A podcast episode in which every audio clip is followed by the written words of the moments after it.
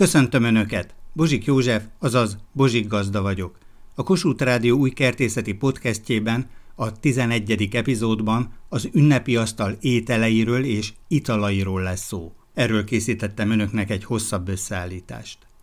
Annak a finom mézesnek a receptjét tessék szívesen elmondani valamelyik műsorba. Annyit leírtam, hogy egy kiló liszt, három tojás, másfél deciliter méz, de tovább nem tudtam leírni.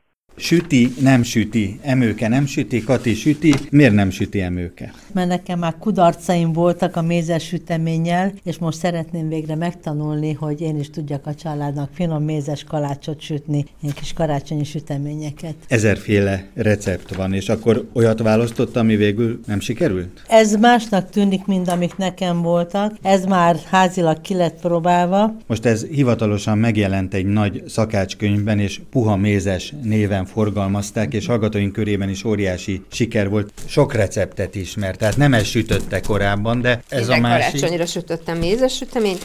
Azok általában olyanok voltak, több receptet is kipróbáltam, hogy amikor megsütöttem, akkor rögtön, ahogy kihűlt, megkeményedett, és várni kellett egy kicsit, hogy megpuhuljon. Aztán volt olyan, amelyik megpuhult, volt olyan, amelyik nem. Az enyém soha ez... nem szokott megpuhulni.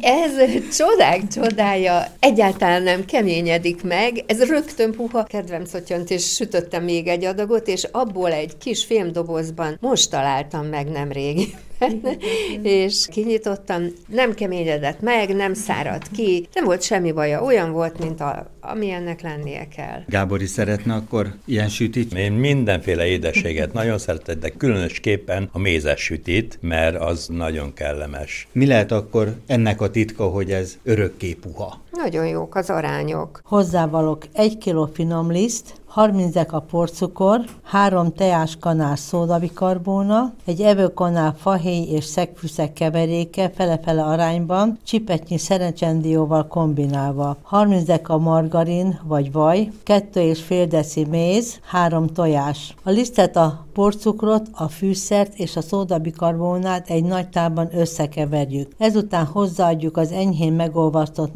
margarint, a mézet és a tojásokat a tetejére. Ekkor fogunk egy villát, és az egészet átkavarjuk. Egy perc alatt kész. Ezután kézzel tésztává gyúrjuk, majd három egyenlő részre osztjuk. Ezután az első adag tésztát jól lisztezett deszkán kinyújtjuk, körülbelül egy centi vastagra, de lehet kicsit kevesebb is, majd tetszőleges formákat szaggatunk a tésztából. Sütőpapírral bélelt tepsére sorakoztatjuk őket, és 180 fokra előmelegített sütőben, alulfelül sütős sütőben, pontosan 10 percig sütjük őket, 10 perc nem több. Ez az elektromos sütő, de hogyha a kedves hallgatóinknak gázsütője van, akkor nyilván figyelni kell azért. Milyen a színeváltozása, mikor jó, hogyha Igen. egy gázsütőben nyilván nem ez a 10 perc az irányadó. Igen, egy kicsit megpirul a teteje, én egész tojással szoktam megkenni, föl is jön, szép magas lesz, körülbelül még egyszer olyan magas, mint amilyen nyers állapotban volt, meg az illatán is érződik, hogy na, ez most már kész. Gondolom, hogy a szódabikarbón, ez a nagy mennyiségű szódabikarbón és a puhaságnak az egyik titka lehet, és hogy Emőke olvasta fel a fűszereket, van ilyen külön előre elkészített fűszerkeverék, most ilyen van előttünk, tehát nem ez, ami az eredeti receptben szerepel, de akkor ezzel is bevált. Tetszés szerint bármivel lehet ízesíteni. Van, aki csak a fahéjat és a szegfűszeget szereti. Akkor ezzel be lehet aranyozni az ünnepi asztalt. Remélem, hogy nagy sikerélmény lesz ma. És akkor már utána én is neki merek látni, ha ez beválik, ez a recept és a többi recepteket talomba tesz teszem? Azzal kezdem, hogy a tálba bele öntöttem az egy kiló lisztet. Mérik a hölgyek a porcukrot. Igen, még egy kicsi kell bele. 26, 28, na még egy pici. Nagyon pontosan vigyázunk a méretekre, arányok el ne romoljanak. Akkor a szódabikarbónát felbontja. kérünk előkétől egy kanalat. Egy, kettő, három három teás kanál szódabikarbon és egy csipetnyi só. Felbontjuk a főszerkeveréket is. Szólok a házi asszonynak, hogy illatolja meg, hogy tetszik-e. Hmm, de finom. Hmm, igen. Karácsonyi hmm. varázs, ez az illat. Hmm. Szerintem ez forradborba is nagyon jó lenne. Marad belőle, Gábor. Mert csak a felét teszi bele, jó. tehát akkor ezt most szépen összekeveri. Igen. Hozzámeti a cukron.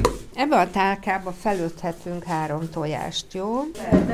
Bele. Tehát az összes Három száraz tojás. anyagot kell első menetbe összekeverni. Igen. Három. És akkor itt vannak a folyékony részek, illetve még a margarin az nem az, de azt fel kell olvasztani. Tehát akkor itt vannak a folyékony anyagok. Fehérjével együtt a sárgája? Igen, egész. Egészbe. Jó. Na ugye a mézet is olvasztani kell, itt jönnek a mesterfogások. Aha, akkor lehet, hogy nekem azért nem sikerült korábban, mert én csak úgy belecsurgattam a mézet. Most a következő lépés az, hogy kimérjük a mézet egy kis szávosba.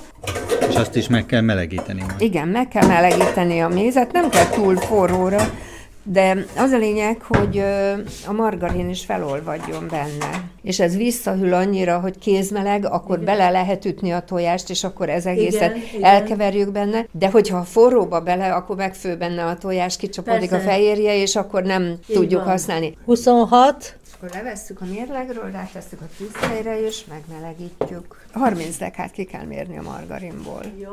És akkor ezt a 30 deka Majd margarin mikor tesszük hozzá? Még melegedjen. Majd, ha jó megmelegedett a méz. Kicsit rásegítünk. És akkor így egybe belerakjuk a 30 deka margarin. És az szépen elolvad benne. Az a lényeg, hogy keveredjen el a, a méz és a zsírodék. Villával kell elkeverni ezt a mézes zsírodékot a liszttel. Én biztos nem így csináltam volna. Én mindjárt kézzel nekiestem volna. Tehát akkor az volt a baj, hogy korábban kézzel készítette, és akkor összeragad az ember kezére, és Valószínű, igen, nem villával kevertem el, ahogy Katika csinálja, hogy egyenletesen legyen, hanem én kézzel nekiestem, és valószínű, hogy nem volt jó. villával kell A összekeverni. recept ezt mondja, és én követtem ezt az utasítást, és jó is. Most már nem olyan forró ez a lisztes, mézes tészta, most már belemehet a tojás, nem fog kicsapódni, nem fog megfőni közben a tojás. Nem belőle. mézes margarin, és a három tojás pont felveszi ezt a liszt mennyiséget, azért is írja a recept az, hogy pont egy kiló liszt, fél órás pihentetés után egy kicsit kitesszük a hűvösbe, akkor kiderül, hogy ez egy nagyon jó, gyúrható, jó állagú tészta.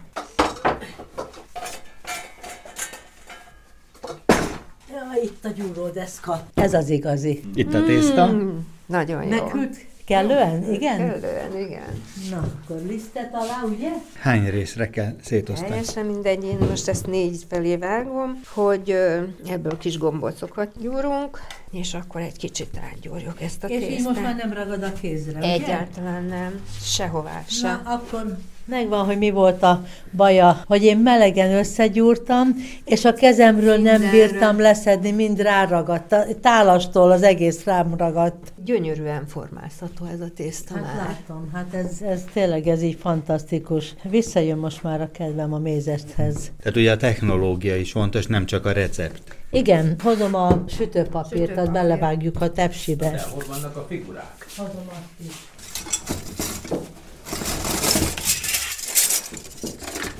Rengeteg forma van, a csillagtól elkezdve a fenyőfán át, szív alakú, Hold, akkor itt egy kis madárka, de lehetne egyszerűen ilyen pogácsa szaggatóval is, kerekre. de megadjuk a módját, hogy szebb legyen. A tojást verem föl, jó, eldolgozom azért, hogy ebbe tudjuk majd szépen bekenni a süteményeknek a tetejét. Ezt 10 percig sütjük, hogyha nagyon kinyújtottuk, akkor túl vékony, és akkor sokat 10 perc. Csinálunk ilyen csillagokat is.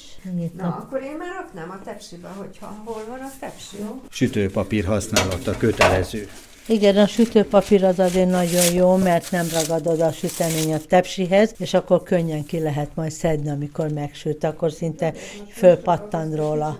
Légkeveréses? Igen, én a légkeveréses módozatot szoktam használni a sütőmnél 99%-ban.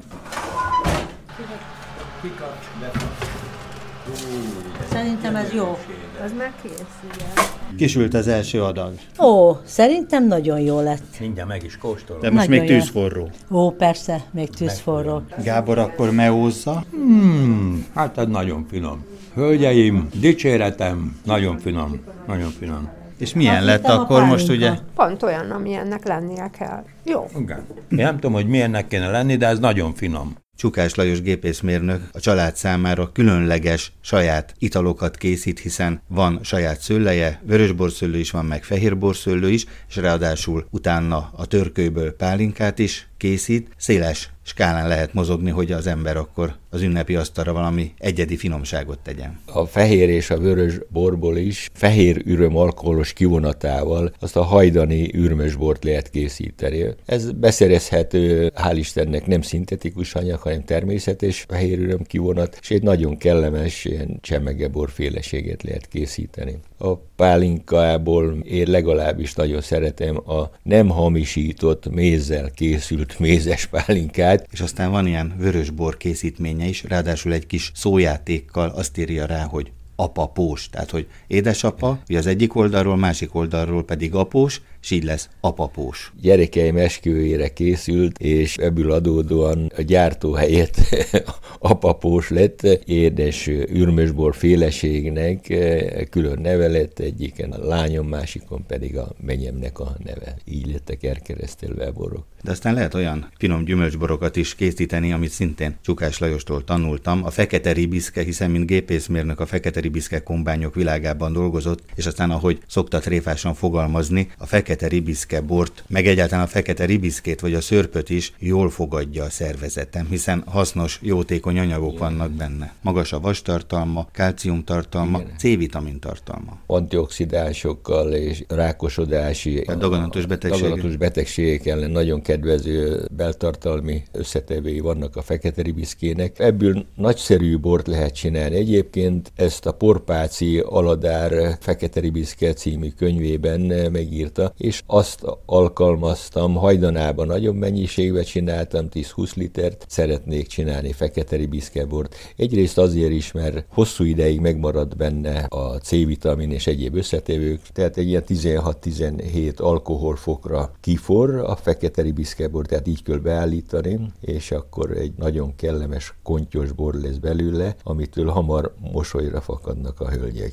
Az új évet pesgővel köszöntjük, szilveszterkor, éjfélkor ezzel kocintunk kocinthatunk saját pesgővel is. Hát a dolog úgy kezdődött, hogy bár nekem van a kertembe szőlő, többfajta is. Buckó Imre mérnök. De a pesgő akkor kezdte izgatni a fantáziámat, amikor ide költöztünk a jelenlegi helyünkre, és kiderült, hogy a szomszédom egy izsákról származó ember, akinek a kertje tele van szőlővel, mert hozta magával a sárfehér nevű szőlőt, ami a mai napig is a pesgő alapanyag. A Magyar Nemzeti Fajta jegyzéken ott van ez a legendás fajta. Igen, na most hát a szomszédom, a Laci bácsinak hívták, ő eredetileg is szőlész családból származott, tehát szíve, lelke benne volt a kertjében, és amikor már a kapcsolatunk olyan közelebbi lett, hát akkor felvetettem neki, hogy szüretkor, ha adna nekem néhány liter mustot, akkor én megpróbálnék pesgőt csinálni. A szakirodalma természetesen átnézi ilyenkor az ember, aztán még gondol is hozzá valamit, és lényeg az, hogy bepalackoztam négy palack mustot, és annak rendje módja szerint lent a pincébe elhelyeztem ferdén csőrrel lefelé. Tehát akkor klasszikus kiürült pesgős üvegekbe töltötte?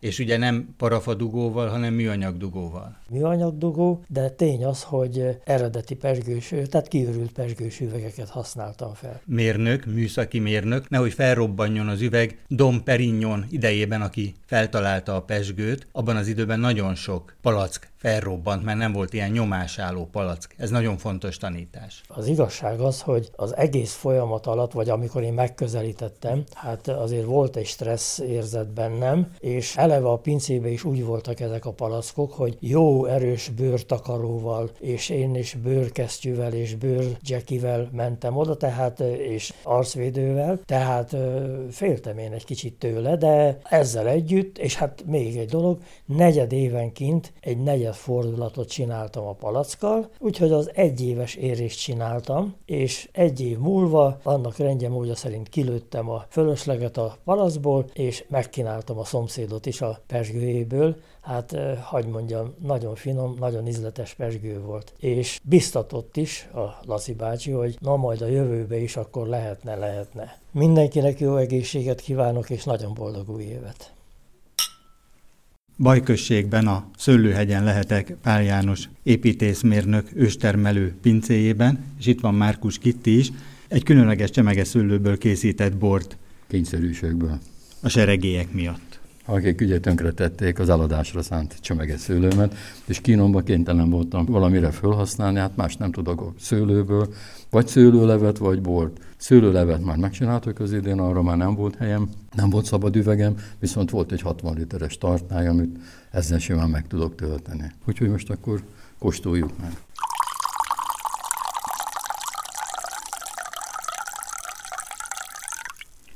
Nagyon szép színe van. A Moldova az egy kék szőlő, és nagyon szép vörösbor született belőle. Gyönyörű színe van. Bíbor.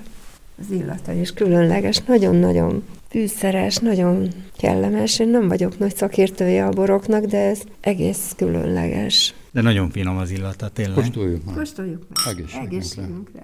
Nagyon finom. A Szent János áldásról a következőket írja a katolikus lexikon. Borral való köszöntés, áldomás. Szent János apostol tiszteletének egyik legsajátosabb megnyilatkozása. A János apostol ünnepén megszentelt bor, az úgynevezett János bor a 11. században bukkant föl. A megszentelt bort a 12. században már a lovagi udvarokban búcsúzkodásnál, valamint csatába indulás előtt itták. Az egyház arra buzdította híveit, hogy in nomine sanctorum et angelorum, vagyis a szentek és az angyalok nevében emeljék poharukat. Magát a bort is megáldotta az egyház, és az egyház év liturgiájába is bekerült. János evangélista napjához, december 27-éhez rögzülve. Ez ellensúlyozni kívánta a germánoknak a téli napforduló idején tartott mulatságait, amely pogány szokások lappangva ugyan, de tovább éltek még a keresztény körökben is. A János áldás alapjának tekintik azt a szentírásból származó részt, amikor Jézus azt mondja két tanítványának, Jánosnak és testvérének Jakabnak, meg tudjátok-e inni a kejhet, amelyet én inni fogok. A Máté evangélium a 20. részében olvashatjuk ezt az igét. Részben ezért szerepel János apostolhoz kapcsolódva sokszor a kehely. A János áldás főleg a Premontrei rend közvetítésével hazánkban is meghonosodott.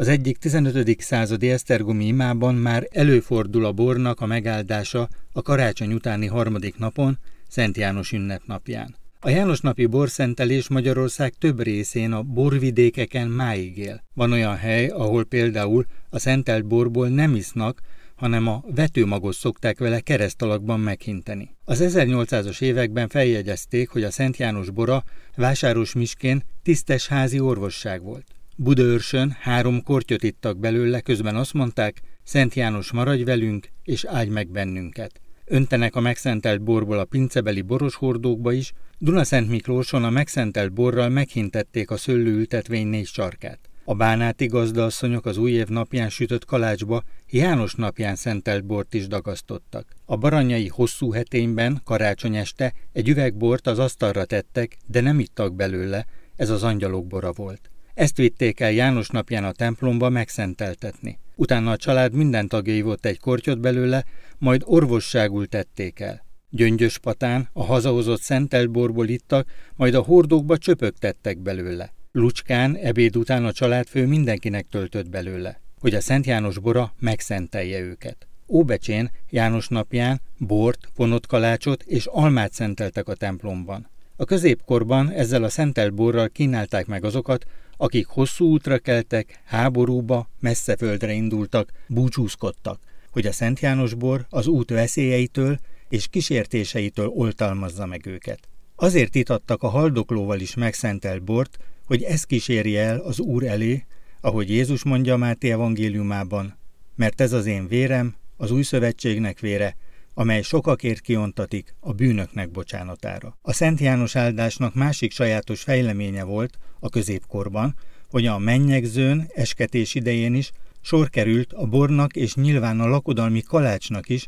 János nevében való megáldására. Halotti tor, valamint keresztelő után a szegények eledele volt. A fölszolgált ételnek, italnak, illetve az egész vendégségnek mennyei lakoma volt a neve. Jászladányon a Szent János áldást az új ház fölszentelésekor szokták a jelenlévők énekelni. Ha aranylakodalmat ünnepeltek, akkor is énekelték a vendégek. Szegeden, Tápén, Jászladányon a házi ünnepségek végeztével is énekelték a hívek, mielőtt hazaindultak volna. A Szent János áldást a mostani időkben elsősorban szólásként emlegetjük, igyuk meg a János áldást. Búcsúzkodáskor, az utolsó kocintáskor, amikor a társaság tagjai hazafelé indulnak. János, János áldás, Szent János ünnepén. Annyit tudok róla, hogy Magyarországon az 1800-as évek elején terjedt el, ugye ez Németországból jött. Voltam én már János áldásos helyzetben, de az a tokai pincészetben volt, itt még nem. Az utolsó kocintásnál elmondták a János áldást? Az utolsó kocintásnál elmondtuk, de ugye az egész úgy kezdődik, hogy a templomban volt egy borszentelés, utána mentünk ki egy helyi pincébe, egy helyi gazdához, és ott a barátokkal, ismerősökkel, és János Pince volt a neve, és kiderült, hogy én is János vagyok, ugye egy csapattal voltunk ott, és akkor hát azt mondták, hogy feltétlenül kocincsunk egymással ennek tiszteletére. Ez nem János pince, ez János pincéje. Ja. Akkor itt kocincsunk még egyszer, és halljuk a János áldást. Az utolsó kocintásról van szó. Igen, a János áldást a búcsúzáskor mondták el az emberek egymásnak, és az úgy hangzott, hogy Szent János áldása maradjon a hajlékon is, meg az elmenőkön is. És kocincsunk erre. Kedves egészségükre! Egészségünkre! Köszönjük, és az önére is, és a kedves hallgatókére is. Kedves hallgatóink, van egy éjjel-nappal működő üzenetrögzítő, ezen várom az önök kertészeti kérdéseit, amelyek alapján készítem el az újabb összeállításokat. A telefonszám a következő 061 328 73 00. Várom Önöket a jövő héten is egy újabb epizóddal a Bozsik Gazda Podcastben.